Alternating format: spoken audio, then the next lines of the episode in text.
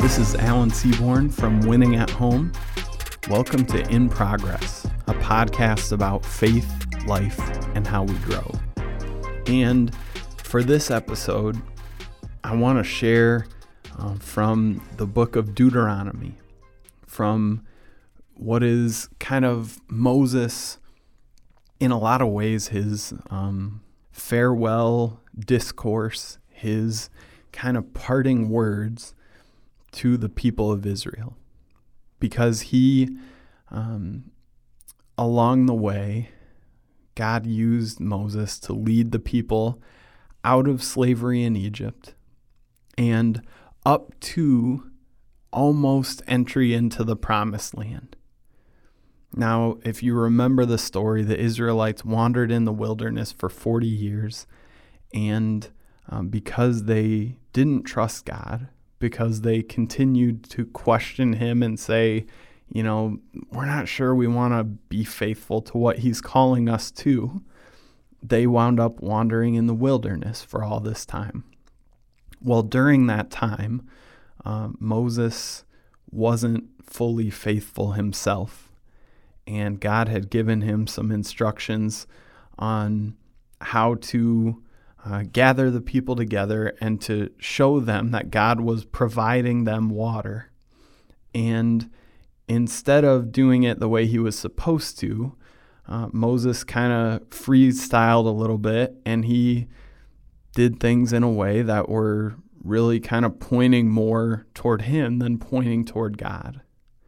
And because of his disobedience, God told him, and Moses knew ahead of time he wouldn't get to lead the people into the promised land. And so when they were coming up on uh, the time to cross over the Jordan River and to enter into the promised land, Moses knew okay, this is where my leadership of Israel ends. And so he really spent some time, and, the, and a chunk of the book of Deuteronomy is kind of Moses' farewell, Moses' um, chance to really give a bit of a history of what the years under his leadership had been like, and then to talk about some things that were really important moving forward. He had learned some things and gained a lot of experience and wisdom and insight over his time leading the people of Israel. And so he's sharing that with them. Now, in um, the chapters leading up to this, Moses is telling the story of coming out of Egypt, of uh, being in the place where he went up on the mountain and where God uh, gave him, God wrote on stone tablets the Ten Commandments and the law. And then Moses, it's really kind of a funny story because Moses talks about, okay, and then I came down and saw you guys were worshiping the golden calf. And and he just talks about this so factually, so nonchalant. And he says, And then I took those tablets that God had inscribed and I threw them on the ground and broke them. And it's just kind of funny to read it like in so black and white, just so, yep, then this happened, then this happened. um, because, it, you know, I'm thinking if God gave me something that He Himself inscribed on these tablets, um, I don't think I would talk about it so like yep, then I threw these on the ground and then we're here now. You know, I'd be like, well, there was a lot going on and I was frustrated and you know, I'd be given all these explanations and justifications and um and Moses just kind of says, "Yep, then I threw those on the ground and then I went back up on the mountain and God did it again." And he's reminding the people of the ups and the downs, of the moments of faithfulness from the people of Israel, of the moments of disobedience from the people of Israel, and of God's continued faithfulness in spite of any of that. And so then in Deuteronomy chapter 10, verse 12 and 13, Moses says this And now, Israel, what does the Lord your God ask of you but to fear the Lord your God, to walk in obedience to him, to love him, to serve the Lord your God with all your heart and with all your soul, and to observe the Lord's commands and decrees that I'm giving you today for your own good. And uh, I want to kind of highlight and talk about a couple of those uh, specific phrases that Moses uses there. Uh, the first one is talking about fearing the Lord your God. And if you can think back to, um, again, I'm so bad at this, but not too many episodes ago, where I talked about when Jesus taught his disciples how to pray the Lord's Prayer, he would start it by saying, Our Father in heaven, hallowed be your name hallowed or holy, or we treat your very name with reverence, with awe, with respect. That's kind of the idea that Moses is communicating here. To fear the Lord your God, to have such otherworldly awe and respect and reverence for Him. That's what we're called to do. And, you know, as I'm talking about that, I think that previous generations, um, at least I can speak for here in America, previous generations had a whole lot more appreciation, a whole lot more of a um, deeper respect, I think, uh, a better a better handle in some ways of what it meant to fear the Lord your God, to have reverence even for his name. And yeah, so I could say more about that, but I think um, probably that's a different episode. But um, so Moses says to fear, to have reverence for, to have awe for the Lord your God, to walk in obedience to him, to love him, to serve the Lord your God with all your heart and with all your soul, and to observe the Lord's commands and decrees that I'm giving you today. And then he ends it with this for your own good. And I know that if you've been listening for a while, you know that that's a perspective that I really appreciate. That what God is doing is He knows the best way for us to live. He knows what's going to be good for us, and He knows what's going to be bad for us. He knows what's going to cause harm to relationships with others, what's going to cause harm to ourselves. He knows, you know, I can't remember who, um, but I've heard a pastor talk about I think it was in the context of the Ten Commandments, talked about them as kind of guardrails. Because what God was doing is He's trying to explain to His people, trying to communicate to us as His followers that, hey, there's a right way to live, there's a best way to live, a good way to live. Um, and I'm I'm laying that out for you. I don't want you to have to try to guess at it. I don't want you to have to uh, learn from hard experience what are some of the destructive paths that you can walk down.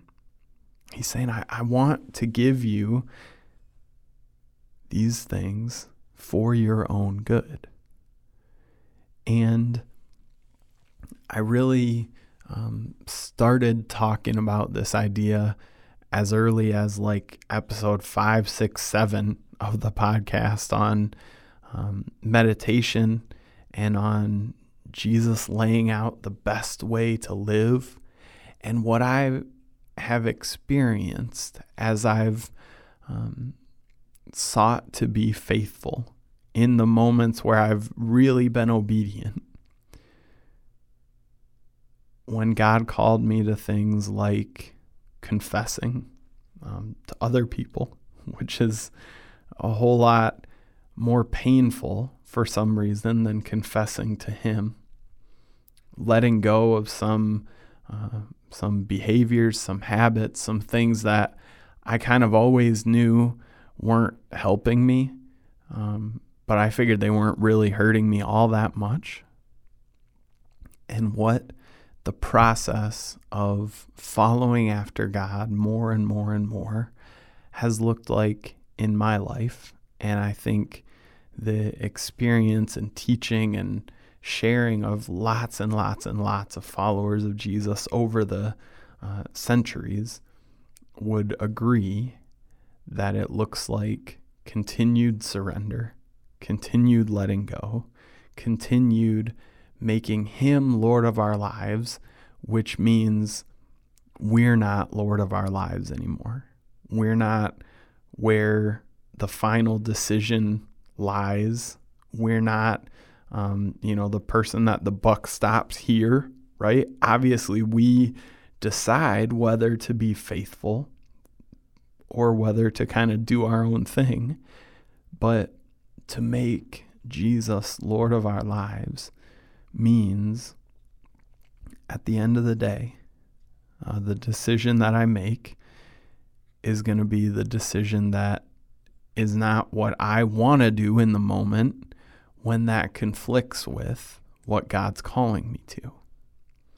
And I I think it's so important that we understand that just like Moses says here in Deuteronomy chapter 10, God gives us his commands and decrees and he lays out his expectations and he calls us to things and away from things specifically for our own good. And now it's not going to feel like that. I want I want to let you know that surrender doesn't feel like you're doing something that's ultimately for your good. It feels painful. It feels like, man, I would do anything to get out of this. But when we understand that God is putting these guardrails in place in our lives, He's trying to help us see hey, I know what's good. I, I created you, I created everything, and I know the best way to live life. And I'm laying it out for you, and I'm helping you understand and trying to help you see things from my perspective. And that's why God gave us His Word so that we can hear from Him. And He did it because He loves us, because He wants to lay out okay, here's what's good for you. Here's how you can be faithful. Here's how you can say yes to me and no to your own desires that aren't in line with what I'm calling you to you know, throughout Scripture, those are called. Um, yeah, and I talked about this pretty recently, but talked called, um, you know, the flesh or the old self, or, um, you know, in contrast to life by the Spirit, and what God, even in the book of Deuteronomy, which is not usually where we expect to find um, God going out of his way to be gracious to his people. We see it as a list of all these rules and, and regulations, and here's how you're supposed to do this and that and the other. We think of it as the law. Um, but Moses reminds his people and reminds us that God gives us his law, his standards, his expectations um, for our own good. And I want to encourage you where you've been thinking, no, God's doing this because He wants to restrict me. God's doing this because He wants to limit my fun. He wants to take away my opportunities uh, to find joy in the moment or pleasure, whatever it is that you're thinking. This is coming from a limiting perspective. Um, I hope that the idea of guardrails is a helpful kind of mental shift to say, yeah, guardrails aren't on the side of the road to keep people from having the fun of driving off the road and driving into ditches or into oncoming traffic or whatever. It's to pre- to protect, and it's for your own good. I love that reminder uh, from Moses. I love that picture from some pastor that I am not trying to steal it from. I just don't remember where I heard it. Um, and I hope that that's an encouraging and helpful reframe of what God wants to be up to in our lives, of how He wants to be at work, and of how when He's calling us to surrender, when He's calling us to let go, He's doing it because He's got a bigger picture, because He understands the best way for us to live. And that's by saying yes to Him, by surrendering, by letting go, by making Him Lord of our lives. Now that's hard because, like I say, it means we're not Lord of our lives anymore. But He's calling us to that because He knows better than we do what we need and how we need to live. And I want to encourage all of us where we've been kind of pushing back, where we've been not taking that step of obedience, where we've been um, slow to respond because we think God's trying to take something from us or limit our ability to enjoy life to the fullest. Um, let's instead understand He's doing, He's calling us to these things for our own good. He has these guardrails in place in life for us for our own good. Let's trust Him as our good, loving, generous, kind Father who wants what's best for us. It's sometimes hard in the moment to trust that when it means some uncomfortable letting go, some painful surrender, some uh, really, really tough confession. But what God's inviting us to on the other side of that is a freedom that we really can't picture until we say yes to Him. So let's do that. Let's say yes to Him.